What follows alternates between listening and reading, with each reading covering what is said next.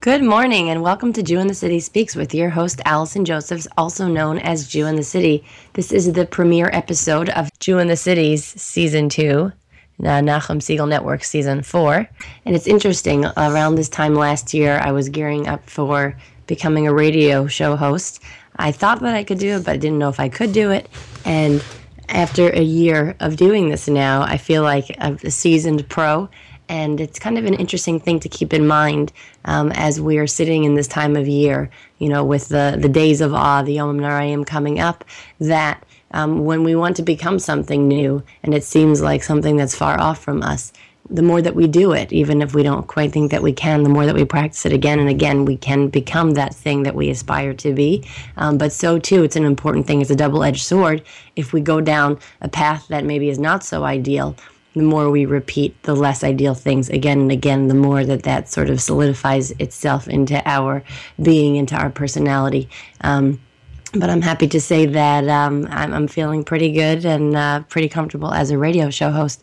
And we're doing something kind of special uh, today. Um, you know, they have Bring Your Daughter to Work Day, um, but since my work is my life and since I work on my couch, there's not really a way to bring my daughters to work. And so I thought maybe it might be fun to bring my daughters to my radio show day. And so today, my uh, two daughters will be joining us. So, first, today we have for the first part of the show is my 10 year old daughter, Adina. Zina, say good morning. Good morning. Got a little closer to the mic. Good morning. Good morning. You might have seen Adina from other Jew in the City episodes about baking challah and um, uh, family planning. There's some videos that Adina was featured in. Um, the idea to bring Adina on the show happened over the summer.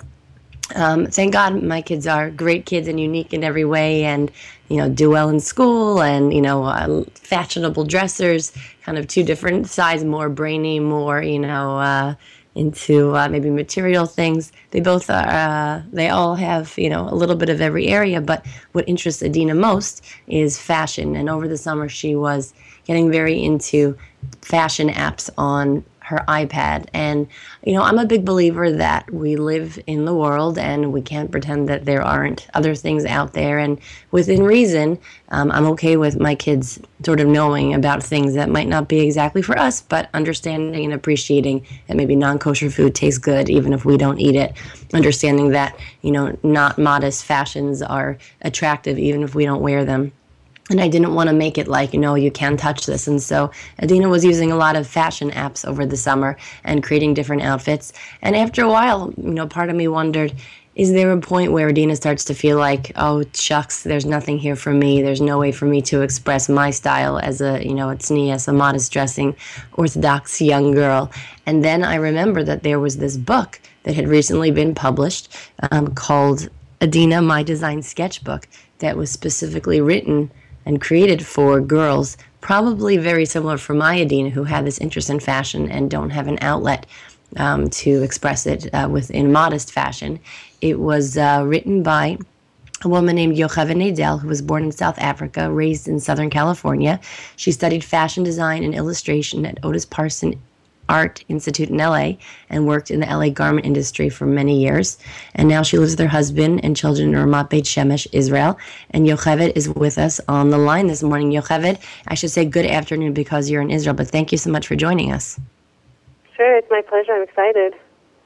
So, um, you know, Adina and I are going to kind of tag team on the questions today since I figure, you know, I'll maybe train her to be a, a radio uh, show host this morning. So, Adina has the first question that she'd like to ask that's you. great. Okay, that's great. Um, when did you begin um, getting interesting, get, getting interested in fashion?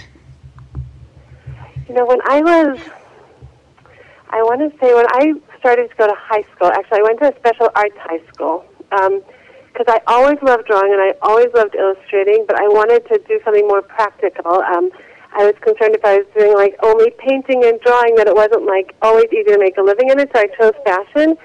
So when I was in high school in ninth grade, I started going to a special high school where I could study art half day and academic half day. And hmm. um, that's when I started getting into it. And so, my guess is since you went to a special art high school, you did not grow up observant, or?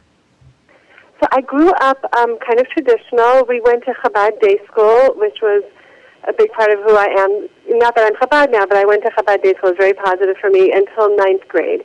And in ninth grade, I just started like itching for something else, you know. Um, and that's when I started exploring there. And and then it, now I'm now I'm observant, but it, it took me a while for my journey to lead to where I am today.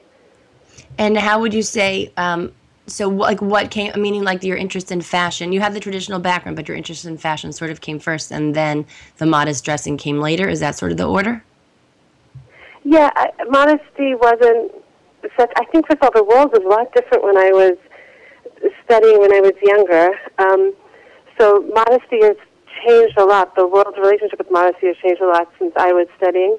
Um, but as I became more religious, and especially after I became a mother, it's one thing to to take things on for myself, but it's another thing to have teenage daughters and want to help them relate to modesty and, and give them a way that they can express themselves and find their voice to relate to modesty. Not just because they grew up that way, but because I want them to see the beauty to it and connect to it on their own terms. Beautiful. Um, and Adina has another question for you. Um, Okay. Why, why, why did you um, decide to make the Dina Design sketchbook? And what's the question? Why did I decide to make the sketchbook? Yeah. I- Oh, so I actually have a daughter who, like you, was is interested in drawing and exploring fashion and developing ideas. And we also brought a lot of these apps and more like the books, the sketching books, into our house. And I just became like, I wasn't so conscious at first, but after all, I started thinking, you know what, I we teach our kids how beautiful Tznius is, and we teach them how much richness there is. to it. And then when it comes to toys, like I never had a toy to give her that would that would reinforce the things that I was teaching her. So um, I really wanted her to know that she could draw and she could be as creative and she could express herself and come up with all these amazing ideas, but she could do it within a framework that reflected how, how we live and how we dress. Does that answer your question? Mm-hmm. Yeah. Okay, good. And I think you're curious about how the name, since your name is Adina, how, how the name of the Yeah. book, yeah? So how Um, was it your daughter Adina who is the one that inspired you? So it's actually a little bit of a funny story because I have two daughters, Baruch Hashem, and um, I work very closely with Rav Yaakov Haber of Mosaica Press to develop the idea of the book, and he actually came up with the name. He wanted a name that um, that reflected a dignity. But you know, girls girls really aren't into lectures about tznius. They're like most girls, their eyes like they turn off as soon as you start with that one. So we just we went for more of a subtle approach. There's no lecturing in the book. It's very it's just about a fresh approach to modesty. We skip the whole lecture thing. There's, it doesn't even mention the word tznius or anything. So Adina, um, meaning delicate or refined, is is a message we wanted to give over. And he actually chose the name, but it's a joke between my girls because, you know, one girl's like, well, obviously I'm mommy's favorite. She named that book after me. um, but it really, it wasn't actually my call. Got it. And um, you know, a lot of people that we speak to here, that we interview, are people that kind of are, are doers. They had an idea, they went out and did it. So, can you walk us through a little bit of what was the path, kind of from the moment of conception, like I this product doesn't exist, so I will make it now. How how long did it take from that idea to the book going into print? How long a process was that? You know, it was probably it was a slow start because um, I didn't have much time at first. I was a stay-home mom for many years. I stopped working to stay home with my kids, and as my kids got older, I had more time. So I would say it was a process of maybe up to two years. Um, and there was a lot of what you were speaking about, like just you not knowing what the next step was, but just trying something new and trying something out until you, until you um, till I got to the final product. There was a, a lot of different iterations, having to see um, what girls wanted. You know, it was at first it was what I thought girls wanted, and then I. But that doesn't really matter. You know, it's really about giving girls their voice and having them relate to something. Um, so there was a lot of speaking to teenagers and speaking to girls and iterating and coming up with different approaches until we kind of came up with a character that we felt had the dignity we wanted to represent. Um, but really, the girls could relate to her at the same time. And then, you know, even just the the process of developing and producing a book, that in itself, the technicalities of that, which thank God I was led to Mosaica Press and they handled that, um, was in itself a bit of a you know try, trial and error with a lot of different stages to it. Now, what uh, for someone who hasn't seen this book yet? Can you give us an idea of what they'll find when they open it up? Yeah, the book is it's made up of seven different sections. In each section, the girl is taught a different skill or technique. Um, it'll be like drawing denim or illustrating sequins or how to shade a face. A lot of step by step, really simplified how tos. And um, along with that, there's a lot of full color illustrations which I did to kind of give the girls an inspiration, really to a lot of those illustrations are really just to break the boundaries of what people's misconceptions of what tznius has to be, you know? Um, and for me, it was also an experience of redefining, like, h- how far could you push tznius and still be be okay? Which apparently you can push it pretty far, is what I'm hearing. Um, so, it, and then there's a sticker page, and there's, then there's a lot of starter sketches, which are figures for the girls to draw their own clothes and their own ideas on, and a lot of practice pages to practice the techniques that they're taught throughout the book. And what age group is this book appealing to most, do you think? So uh, we say 8 to 100 on the cover, but I do find like if it has to be a core group, I would say 9 to 12 would be like the real core group. Mm-hmm. Um, and we heard there's some exciting news. There's a second book on its way. There is another book which um, you know, actually, we didn't know what the response to this book would be, but thank God it's really, um, you know, Feldheim's distributing the book, and it's just, it's overwhelming. At first, you know, when the book came out, my publisher was like, get going on the second one because people are going to want it. So um, the second one is right now in, you know, they're working on the graphics of it. We hope to have it out by Hanukkah. Hmm. Um, and it's just more of the same structure, teaching the girls different tools and techniques to come up with their own their own illustrations that they can feel good and proud about. Different figures and uh, different different characters through the book. Now, the one thing, one problem like I could say got created by this is that now my daughter Adina wants the clothes that she is designing in this book. Is there any? Um, yeah, I hear that. I hear that a lot. The outfits are so amazing. Um, what about would you ever get into design? I feel like she wants to go now from the pictures she's right, Adina. You want, yeah. yeah. Any any idea of going into production ever, or is that just? So I, I've actually been toying with how to expand. I didn't realize when I started this, just like there's a there's a serious void in the um, within our world. I, I feel like there's kind of a new awareness waking up. There's a lot of like modest bloggers coming out, and there's a lot of like awareness of clothing line coming out that girls can relate to, and that sort of thing.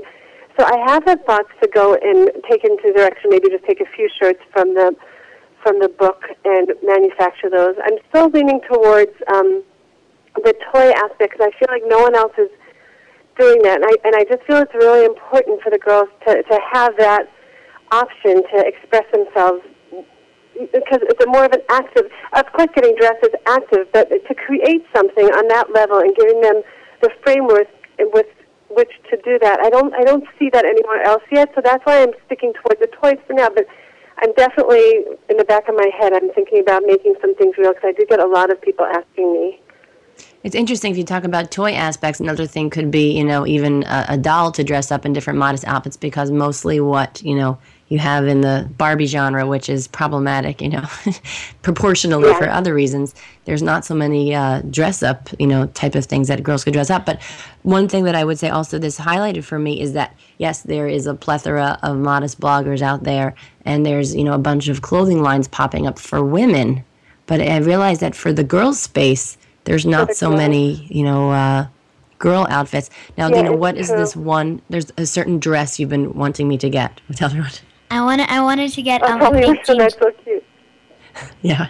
I wanted Which to get a fake hear? jean.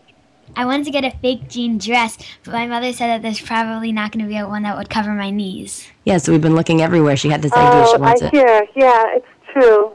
And it's, it's even more important for our girls in a way because um, uh, uh, parents can be creative. They have more resources available to them, but and the girls, it's the, who they dress, how they dress, it's so much a part of how they present themselves and see themselves. Um, it's important for girls to feel good in the clothes that they wear and really for feel sure. like it, it, it's a reflection of who they are. So I, I see it. I really see it. It's something to think about. Well, we're so excited for your second book to come out during Hanukkah. And Adina, do we already have a, an idea now for a Hanukkah present for you? Yeah. Yeah. Okay. She's she already knows that that's going to be one of her presents. Um, and yeah, it's, it's, amazing to see that you're offering this. Uh, ser- it's really, I believe, a service to the Jewish people to give girls a way to express themselves. And um, we look forward to uh, watching uh, your continued success. And uh, we'd love to have you back on Thank to you. hear about your next project. Thank you. Thank you for inviting me to the show. It was really nice to talk to you and Adina. Pleasure and Shana Tova. Bye. Shana Tova to you as well. Bye. And up next, we are speaking to a Orthodox female scientist. You know, once the idea to interview Yocheved about fashion and how she used her interest in fashion to create the Adina My Design sketchbook happened. And my, my Adina was going to be on the show, being the mother who is constantly trying to be fair to my children, even though they'll tell you that nothing is ever fair. Um, I wondered what we could do to bring my 12 uh, year old daughter, Meira, onto the show to co host. Meira, say good morning. Hi. Um, and Meira is interested in science, and so I wondered what scientist could we bring in. She's not so decided yet on what type of science she wants to go into, although she likes to build things, so we're thinking maybe something along the lines of engineering. Um, over the summer, I saw a really cool video um, posted by a proud sister. The sister's name is Ida Roth, Ida Warden Roth. Uh, she uh, opened up the restaurant, an amazing restaurant, which unfortunately is no longer open, called Mason and Mug. But she's on the cutting edge of uh, cool Jewish culinary experiences. We had her on the show last year, and she was posting about her sister who had just won an award at Monash University for PhD candidates who were explaining their PhD thesis in a three minute understandable way on a YouTube video because, you know, in our soundbite age, we expect even theses uh, in physics to be understandable in a few minutes in sound bites. And um, I, I, wondered if we could have her on the show. We connected. She's all the way actually in Sydney, Australia. And I thought this would be the perfect woman for my daughter Meira to speak to and sort of hear about her journey um, and becoming a, a scientist, um, growing up uh, as a frum woman, and what that journey looked like. So, um, Freda Rothschild, thank you so much for joining us today. Yeah, thanks for having me. I'm actually and in Melbourne, though. I have to just correct. Oh, Melbourne. Oh, sorry about that. I should know better. Yes, Melbourne. Melbourne. I was actually in Melbourne and Sydney um, a few months ago, so I should know the difference. But I'm sorry about that. I thought I saw that online that you're in uh, Sydney. Okay, it's not at all the same. Sydney's got the beach. Melbourne's more dense. I know all about the different uh, communities from my fabulous friends there. I messed that one up. Um, so Meira wanted, Meira wrote up a bunch of her own questions that she wanted to ask you this morning. So um, Meira, kick it off. Oh, great. Um, when did you decide that you wanted to become a scientist? I think it was probably well into my degree. I think I started the degree I don't know, I wanted to find something that I was interested in and study it as much as possible. And then as I kind of kept going, I just was very naturally led down the path until I suppose I found myself starting my PhD. And I guess I'm thinking, oh, well, I guess I'm kind of a scientist already, so I'll just keep going. But it happened very slowly, I think. I just felt, followed exactly what I was interested in, and here I am. So. And so you so you yeah, grew up Chabad in Melbourne. Um, now there's you know different communities have different things that they're accustomed to. Do most uh, Chabad women in Melbourne go to university at all, or were you already a little bit atypical doing that, or? Um, it's definitely a mixed bag. I don't think I'm atypical exactly. Like it's definitely not discouraged, but in my high school, it wasn't really an emphasis or like it wasn't it definitely wasn't expected necessarily that everyone would go to university at all um, mm-hmm. they kind of gave us a little bit of career counseling um, but it wasn't necessarily pushed upon us at all um, but over time actually a lot of girls in my class eventually headed into university and did degrees so it's eh. quite interesting especially even the girls that are kind of more orthodox and even people that are, are on shlichus have eventually gone back to do degrees but I mean, definitely, I'm not atypical, but it's not not a given, that's for sure. So you went and so going wasn't so atypical, but what about going all the way to a PhD? How about that? Is that even that must be less typical? Yeah, definitely less typical. I think that the idea of going to university is definitely for kind of getting um, a profession. So you become a lawyer. You do medicine, become a doctor. You do health sciences, especially very popular. A speech therapist, a physiotherapist. So just becoming an academic, very unusual. And I still get a lot of, well, what are you going to do with that? Or what would you do with that kind of question? So people kind of can't wrap their head around why I would just kind of sit in university for forever. Well, I majored in philosophy, yeah, so I got those same unusual as well. questions as well. Meir's got another question for you. Um, not many women are scientists, and even less women are Orthodox Jews. Is there any challenges that come up from being an Orthodox Jewish woman In science. in science? Oh, oh, oh, for sure. Well, first of all, there's challenges just being a woman. That's number one. Like, there's not a lot of women, and being a mother, because I'm a mother, that was completely. I, I mean, I'm in physics as well, so physics especially. Women having children, PhD in physics. It was. I'm the only person um, in my kind of group of um, students that is a mother. So that's very, very challenging, and it's kind of very isolating as well because your problems are very unique. Being an Orthodox Jew, yeah, I was the only one. There was definitely a handful of Jews I met along the way, all male.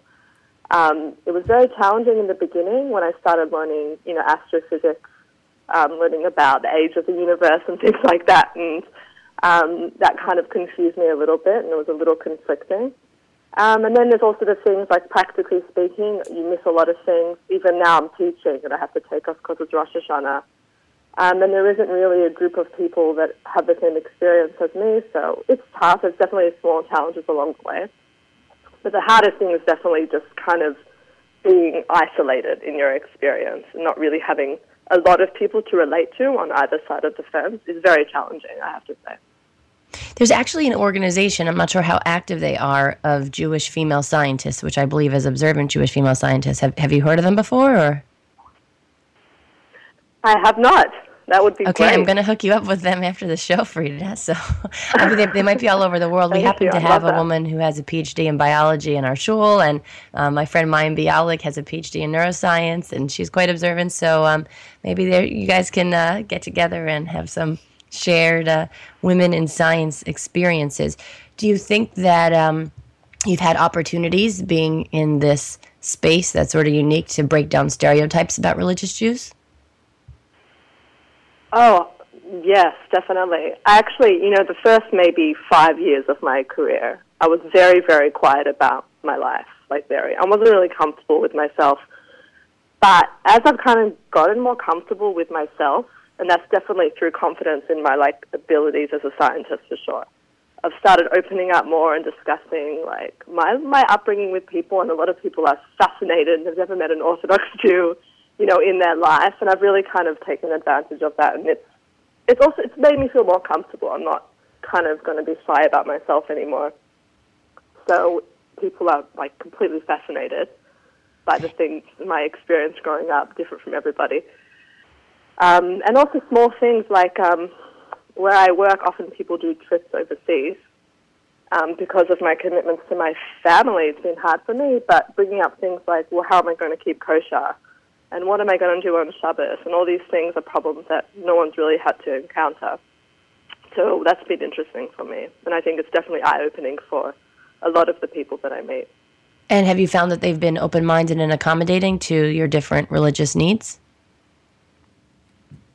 Oh, 100%. When it's possible for them and when it's relevant, oh yeah. Like there's never been a point where they've kind of gone, hmm, I don't know, you know. They've never made me feel uncomfortable at, about any aspect of um, the things that are kind of different to my life.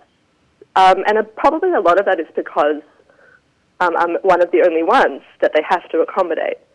So they don't really have to change policy for me. It's very easy for them to just kind of accommodate small things here and there. Um, but I, I don't know how it would be if there was a bunch of us, um, how they kind of would implement it on a bigger scale. But because it's just me, they're kind of very, you know, they know me and they're very happy to kind of accommodate me here or there.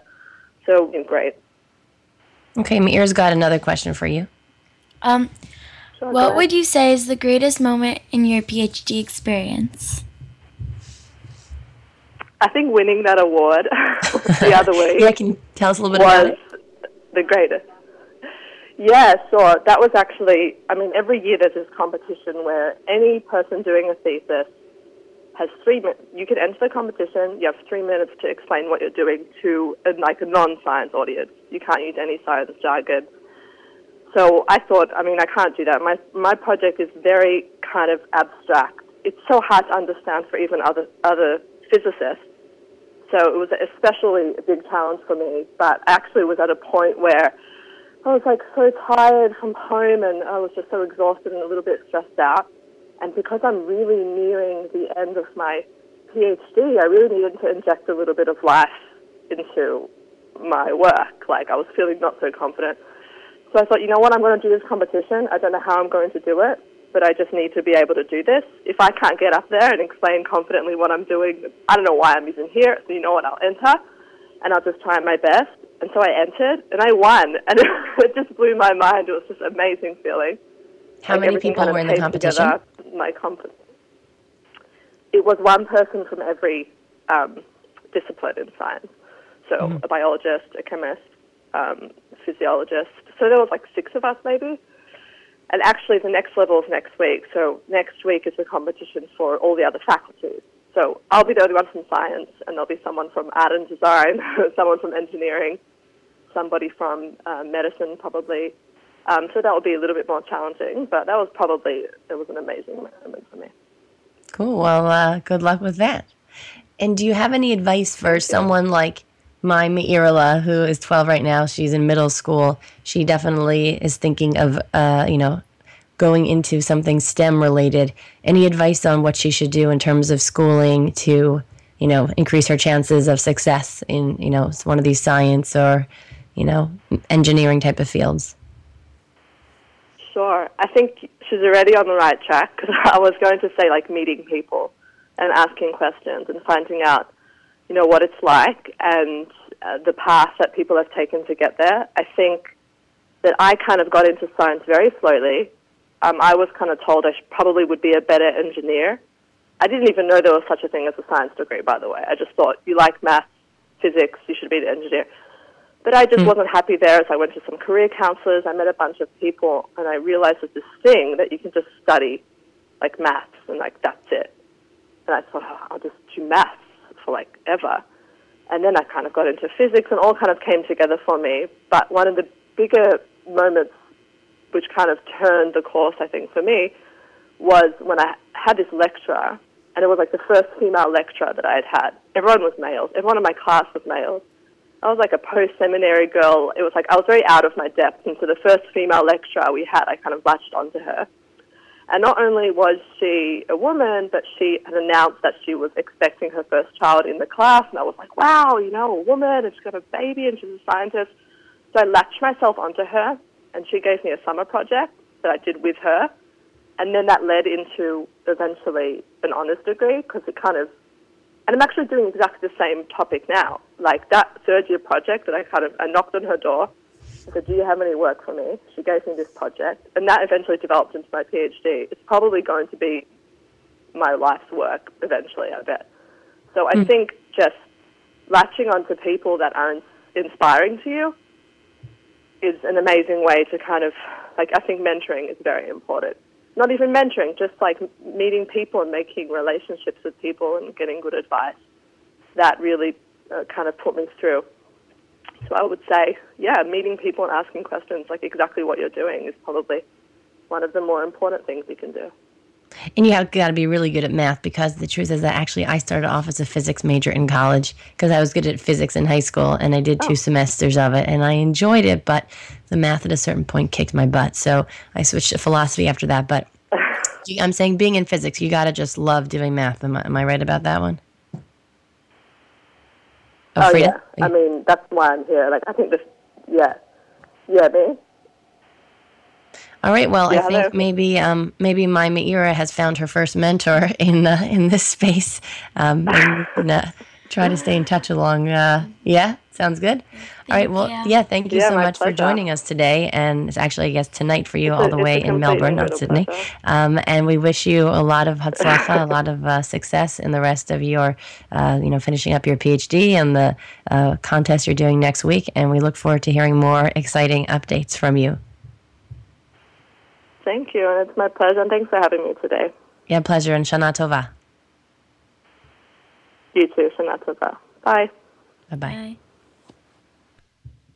And there you have it, the first episode of Jew in the Cities season two, uh, Nachum Segal Network season four, um, with my lovely co-hosts Meira and Adina. So, girls, what did you think about um, co-hosting your first radio show? It was a ton of fun. Thank you. Yeah. Okay, so um, so we will see you here, same time, same place next week. Have a great week.